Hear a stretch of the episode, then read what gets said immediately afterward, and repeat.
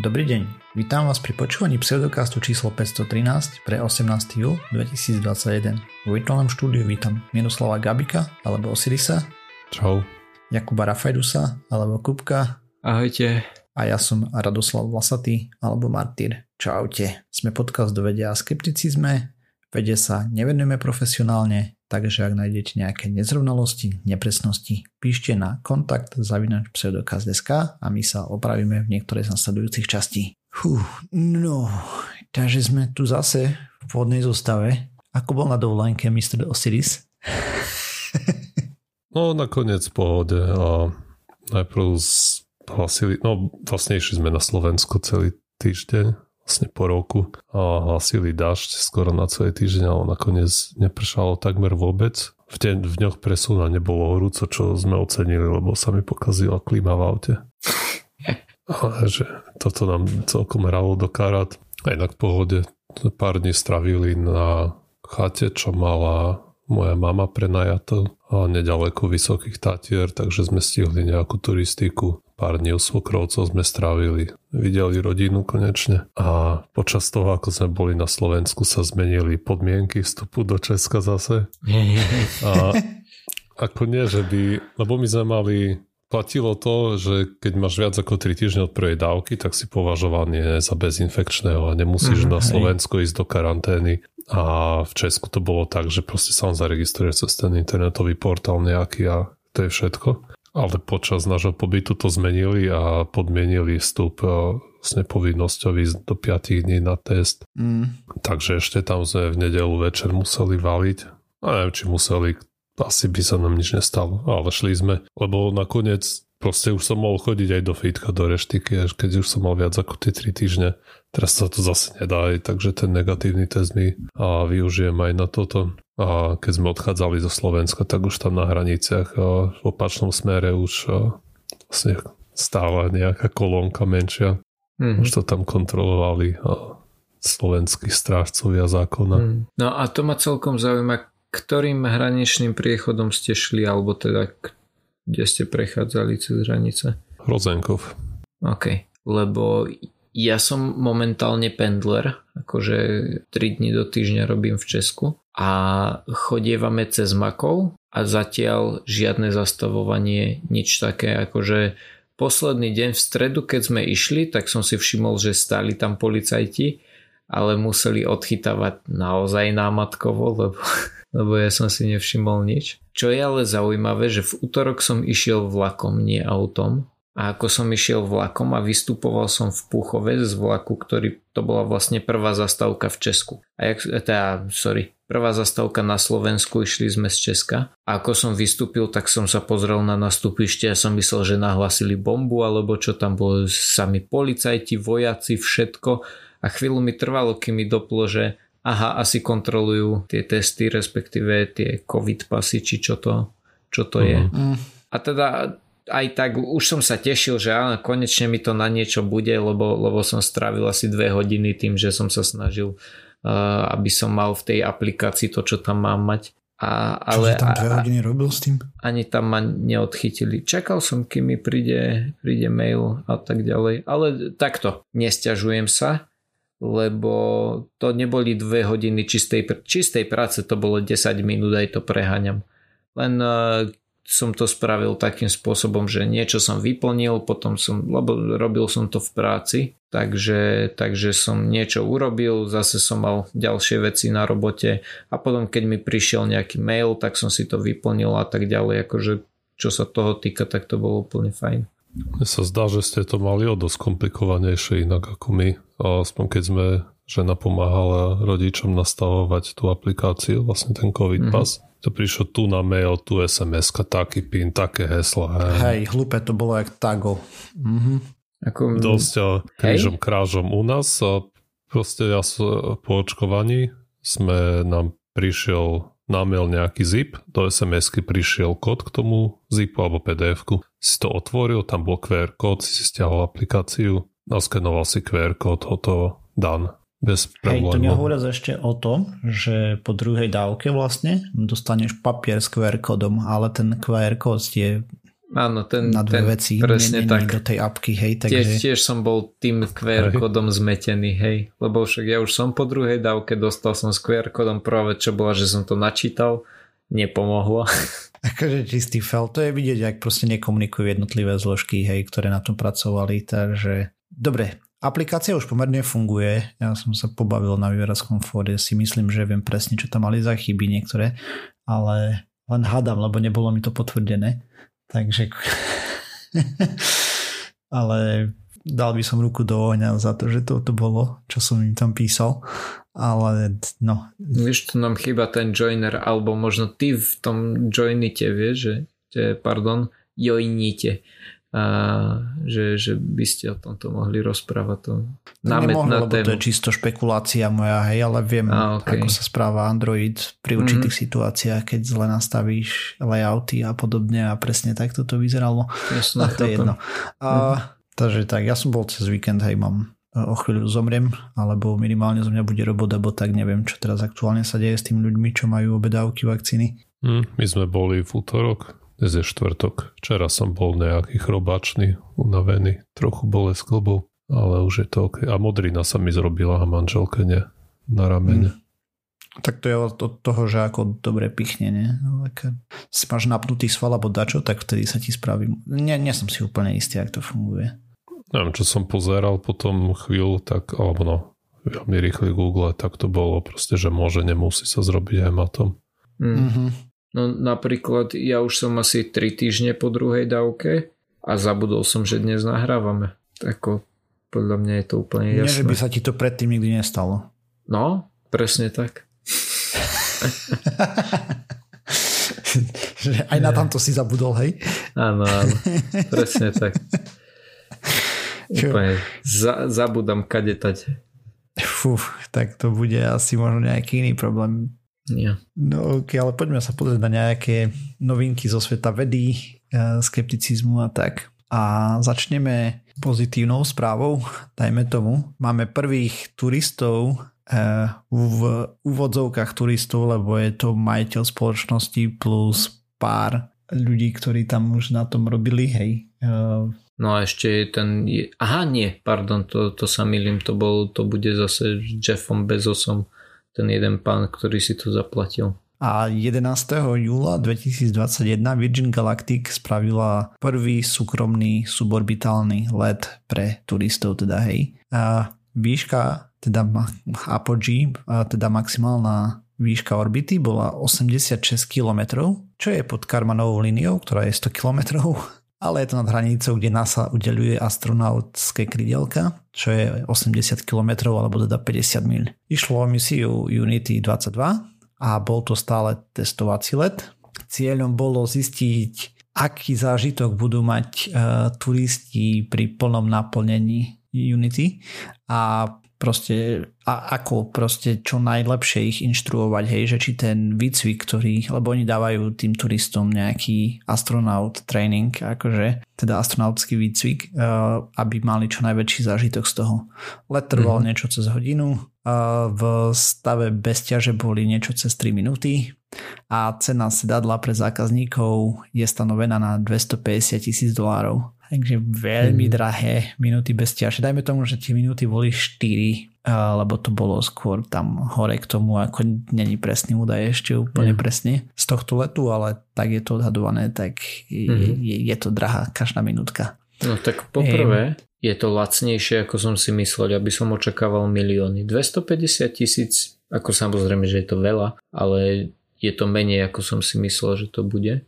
Tak za suborbitálny let to je podľa mňa dosť. A keď má človek miliardy, tak to je drobné. Hmm. Keď má miliardy, a... tak možno si zaplatí od SpaceXu let, ten ide na pár miliónov, ale zase ideš na unikátnu orbitu a tak. Ty, čo si zaplatia štvrť milióna za cestu na orbitu. Suborbitu? Na suborbitu. Tie peniaze počas toho, ako tam svojim firmy zarobia nazad. To je asi možné a možno tam bude pár ľudí, čo zoberú kvôli tomu hypotéku. No. A tak to pôjde určite dole, ne? Uh, uvidíme. Ja dúfam, ale uvidíme, hej, samozrejme. A možno teraz majú také tie uh, ceny, aby nalakali ľudí, vieš, že to pôjde hore, že teraz máš o early bird 75% na zľava a potom to pôjde za milión. Vieš, aby Dobre. išlo čo najviac ľudí. Nejaký spevák, o ktorom som predtým v živote nepočul, možno pre vás to bude niečo z, uh, známe. Martin Kittner. Maťo Ďurinda. Khalid nezaspieval uh, svoju novú pieseň, ktorá sa volá New Normal. A jak sa volal? Khalid.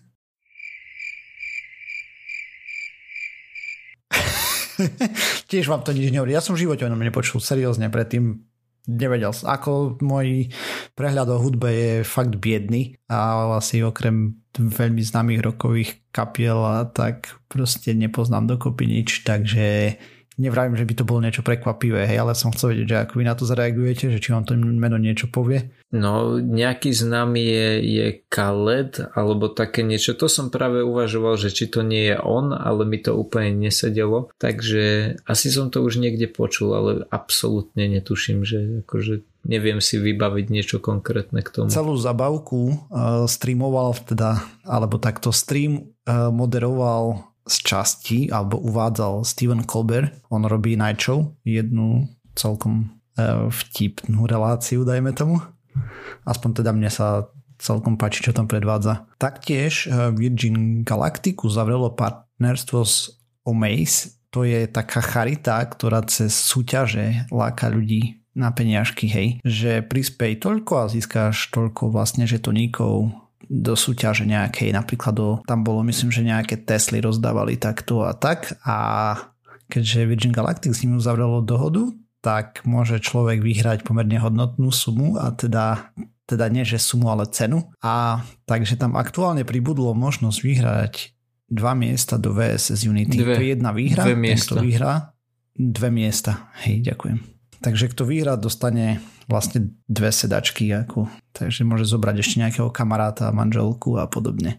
Poďme ešte ďalej. Virgin Galactic bola založená v roku 2004, potom čo Spaceship One od Scale Composite vyhralo Ansari X-Prize a 10 mega, o tom sme rozprávali v nejakom starom podcaste, za suborbitálny let dvakrát po sebe. Ja som myslel, že to sú tí, čo mali poslať toho robota na mesiac a zamávať odtiaľ, či to, to nie, sa nie. nepodarilo. Ale viem, že som to už určite spomínal. Uh, Sice my sme začali nahrávať neskôr, ale určite sme to spomínali. Hmm. Uh, Virgin Galactic bola založená 2004, bla bla bla. V 2007 mali pri vývoji nehodu pozemnú, hej, ako na Zemi to trvalo, niečo tam explodovalo, čosi a prinieslo tu troch mŕtvych. V 2014 Prvá VSS Enterprise sa volala, sa zlomila v lete a jeden z pilotov zahynul, druhý sa ťažko zranil. O tom sme rozprávali určite v podcaste, bola to chyba pilota, tam čo majú ten sklapací mechanizmus, že padajú ako pierko dole a tak ďalej, on ho neuzamkol, zapol uh, motor a celá loď sa rozlomila a tak ďalej. Vlastne odtedy vlastne pracovali na rôznych zlepšeniach bezpečnosti aj prevencii tomu, aby to niekto mohol zopakovať tento manéver v takomto poradí. A čo je zaujímavé je, že tento rok vyzerá, že už nepoletia a ďalšie lety pre turistov a teda plná komerčná prevádzka sa plánuje od 2022.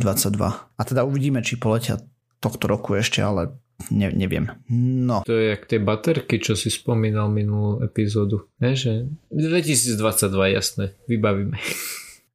Čo bolo celkom vtipné, že Blue Origin hneď napadlo ich prvenstvo, že nedoleteli na hranicu, kde začína vesmír, ktorá je medzinárodne uznávaná a to je tých 100 km karvanovou líniou, hej. A Blue Origin má totiž naplánovaný let na 20. júla, čo je 52. výročie Apollo 11, ktoré pristalo na mesiaci 20. júla 1969. A teda poďme sa trošku pobaviť o tom, kde začína vesmír, a teda takto. Je, je to jasné z medzinárodného pohľadu. IAF, čo je Medzinárodná astronautická federácia, uznáva hranicu, kde začína vesmír vo výške 100 km, čo je tá Karmanová línia. Avšak americká armáda používali hranicu 50 míľ, čo je 80,4672 km a NASA používala 62 míľ alebo 100 km.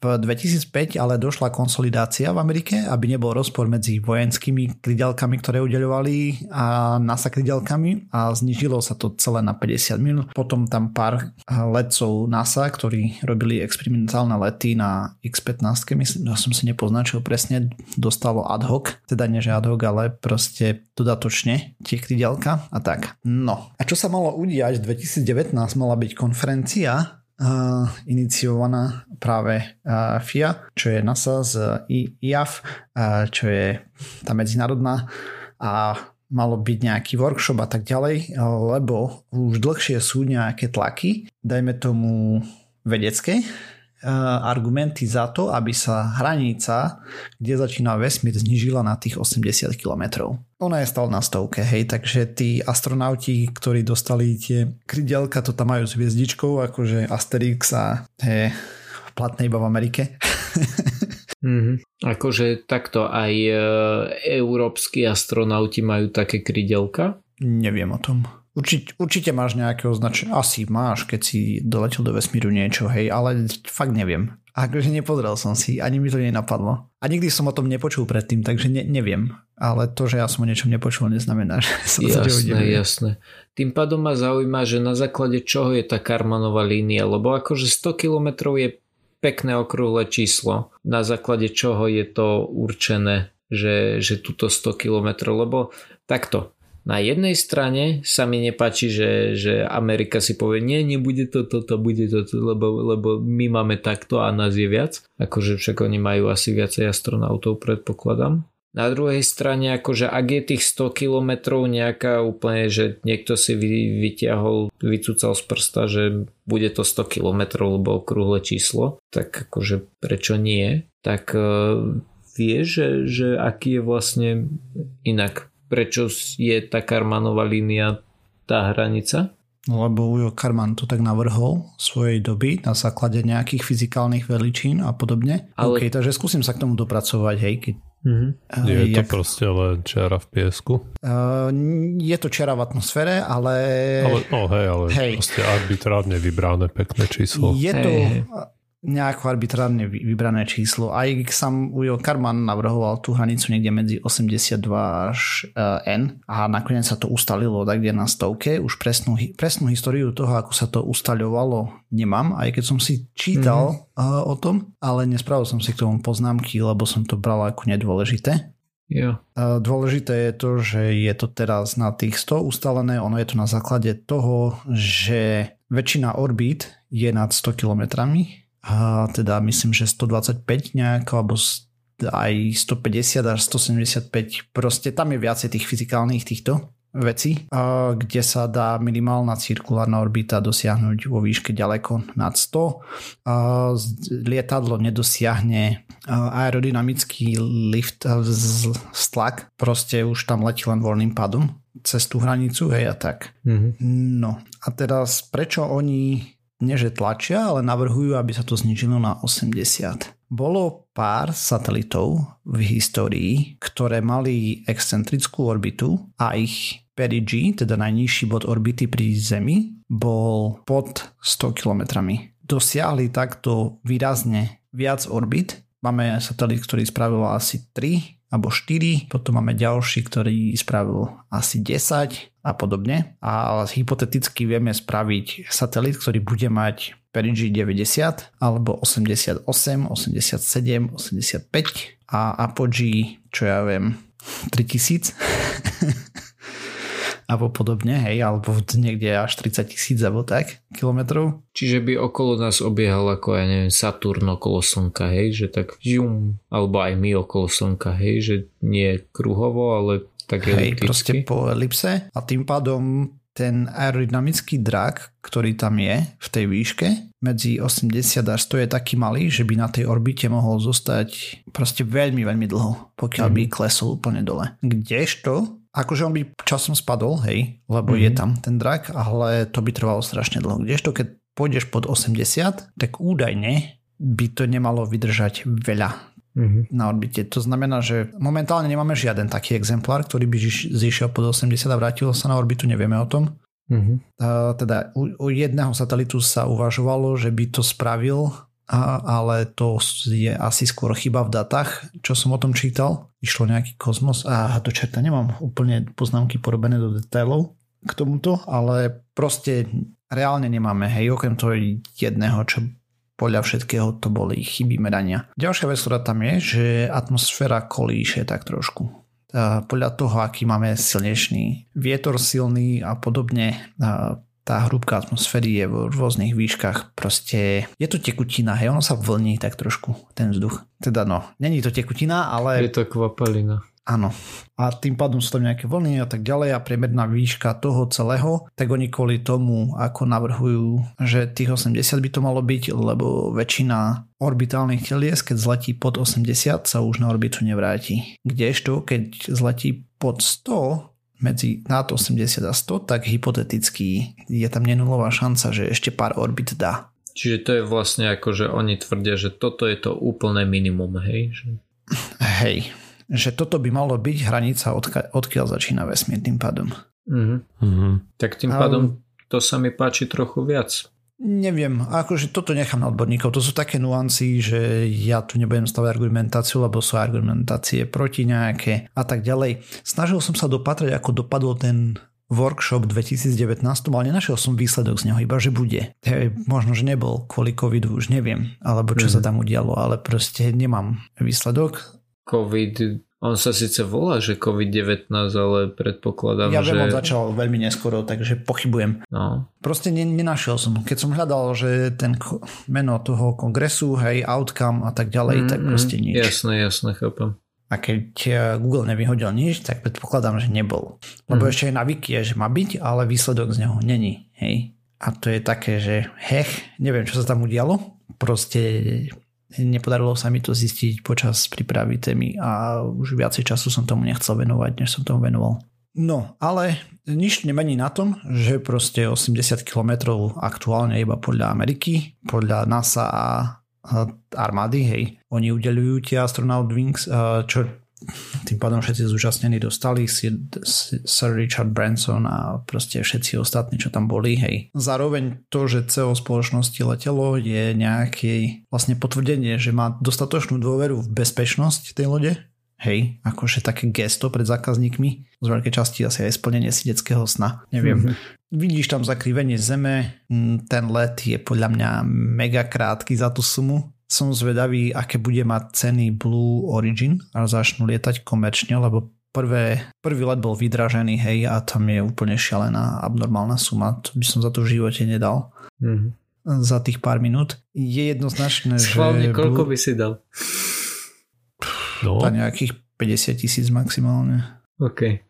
A teda koľko, nejakých 20 miliónov, ak si dobre spomínam. To bolo Hej, ale ja keď som rozmýšľal tak 50 tisíc na to, že by som vyšiel normálne na orbitu, hej, že by som bol ochotný dať. Mm-hmm. Že proste, ja neviem, aspoň 5 obehov okolo Zeme, ideálne. Ja. To, to bola druhá otázka, ktorú som sa chcel opýtať, že teda tie 3 alebo 4 minúty, ktoré boli v tom bestiežovom stave, takže či stihli, ja neviem, jedenkrát obkrúžiť Zem, alebo... Suborbitálna že, dráha znamená, že ideš len hore a dole. Á, ok, dobre. Nerobíš, neletíš mm-hmm. do strany. Mm-hmm. Delta V, ktoré potrebuje, je neporovnateľne menšie. Mm-hmm. Ako tá rýchlosť je rozdielová. Toto to nedosiahne a takisto ani Blue Origin. Oni idú tiež suborbitálny let, akurát, že to bude na 100 km, tá raketa bola dizajnovaná a tak. A o tom si porozprávame, až sa im to podarí. Oni tam majú veľmi zaujímavého hostia, ale to si tiež nechám na budúce, mm-hmm. ktorého pozvali, čo za to stále klobúk dole, hej, pred výberom ale nebudem to tu spojovať. Samozrejme, poslucháči, ktorí budú chcieť, asi to dohľadajú. Do 20. júla ešte je pár dní. Jo, a ešte mám na teba jednu otázku, ty to možno budeš vedieť. Ako si to mám predstaviť, že to vyzeralo? Lebo vieme približne, ako vyzeralo, keď e, išli tí dvaja astronauti zo SpaceXu na ISS, že ono to tam bolo relatívne také stiesnené. Akože relatívne stiesnené, že, že tá kapsula je celkom veľká a napriek tomu to vyzeralo, že oni dvaja a už viac sa tam toho moc nezmestí. Koľko ľudí bolo vlastne na palube týchto turistických letov, lebo keď si vezme, že, že teda boli tam... No tak na tom to bolo 6 ľudí, pokiaľ viem. Čiže boli nejakí turisti a potom bola ešte nejaká ozajstná posádka, ktorá to vedela pilotovať povedzme. Takže okolko, ja neviem, väčšia je tá, tá kapsula alebo ako to tam, vôbec si to neviem predstaviť v porovnaní s tým, čo má SpaceX. SpaceX, tá, tá raketa je, je väčšia asi, nie? Ako, ako to, čo teraz letelo. No SpaceX je výrazne väčší. Uh-huh. To aj to, jak ty si to vnímal, že je to stiesnené, není. A, a to okay. si musíš pozrieť Soyuz, aby si videl, čo je stiesnené. OK, OK. Teraz letelo na tej Unity, na tom lete 22, 6 pasažierov ale no dokopy 6 pasažierov, ale to boli dvaja piloti, tí, tí tam sú stále, hej, to sa neráta, takže reálne štyria cestujúci. Mm-hmm. Alebo teda neráta, no ráta sa to, hej, ale... No jasné, a, a... Štyria, štyria turisti a dvaja zamestnanci. Letušky. Tak oni všetci boli zamestnanci a jeden majiteľ mm-hmm. z toho bol a tak. Mm-hmm. Ale hej, aspoň pokiaľ viem. No jasne. Nebudem tu menovať, že kto tam bol, hej, proste nepodstatné. Podstatné, že boli toľky a maximálne šiesti pasažieri môžu byť, hej, to znamená, že kapacita lode je 8, akože dvaja piloti plus 6 ľudí. Mm-hmm. Prečo sa to volajú lode? korábu, vesmírneho korábu. Loďka. A koráb je vlastne tiež len po česky, ne?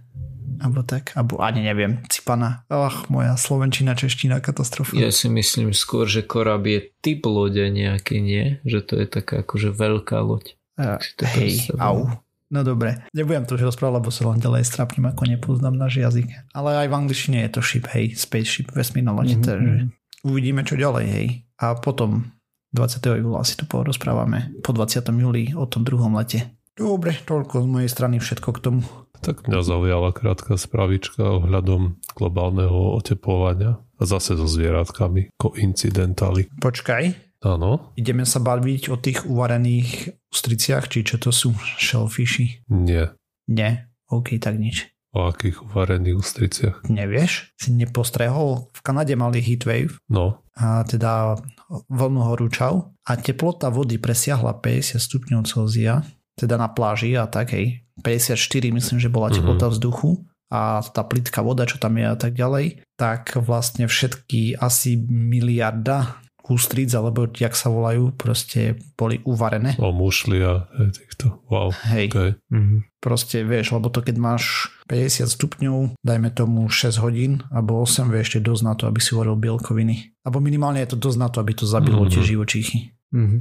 To, to som bolo... zachytil, že tam mali tú voľnú horúčov. Myslím, že to bolo počas dovolenky. Ja som správy veľmi nečítal. Hej. Mali aj v údolí smrti, Dead Valley, čo je, tak tam namerali, že najhor, najvyššiu teplotu ever, ako povieš ever po slovensky. Od furt. Áno. Od furt. Presne tak. a v Kanade tiež padli rekordy. Vlastne v tom jednom mestečku, kde, kde im padol ten rekord, neviem, či 50, či 48, ja už si nepamätám, koľko stupňov to bolo. Ale... Tak ukazovali tam teplomer z 54, hej. No, ale neviem, tak. že to nebolo z nejakého inej, iného miesta, vieš, jak správy dokážu. Hej, hej, alebo to držal to pred fénom. No ale teda tam mali takúto vlnu a pár dní na toto mestečko proste vyhorelo. Hm. No proste som myslel, že aj o tom budeš rozprávať, ale keď nie, tak nie. Ako nemám to pripravené, len mi tak napadlo, že aj také sa udialo. Si mal rybáciu polievku rovno v úvodzovkách. Hej. Si vedel, že od, alebo ste vedeli, že od nejakej teploty, že ako vieš, keď je horúco, môže na seba pustiť ventilátor samozrejme, ale od určitej teploty už je to ešte horšie, ako keby si ho nemal pustený.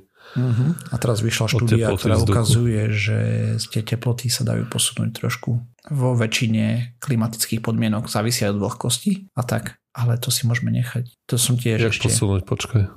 Akože môže na seba fúkať horúcejší vzduch? Áno, to poposúvali. Myslím, že porozprávame o tom niekedy na budúce, Aj, ale proste viem, že jednoznačné také výsledky tam boli. Lebo predtým bolo, že odporúčanie, dajme tomu, že už keď je 34, tak by si nemala bol whatever, ne, neviem, hej, teraz z hlavy a teraz je, že 37, myslím, zdravý mladý človek, alebo 36, 39. Ja, ja dúfam, že nikdy v živote také teploty nezažijem. No. No.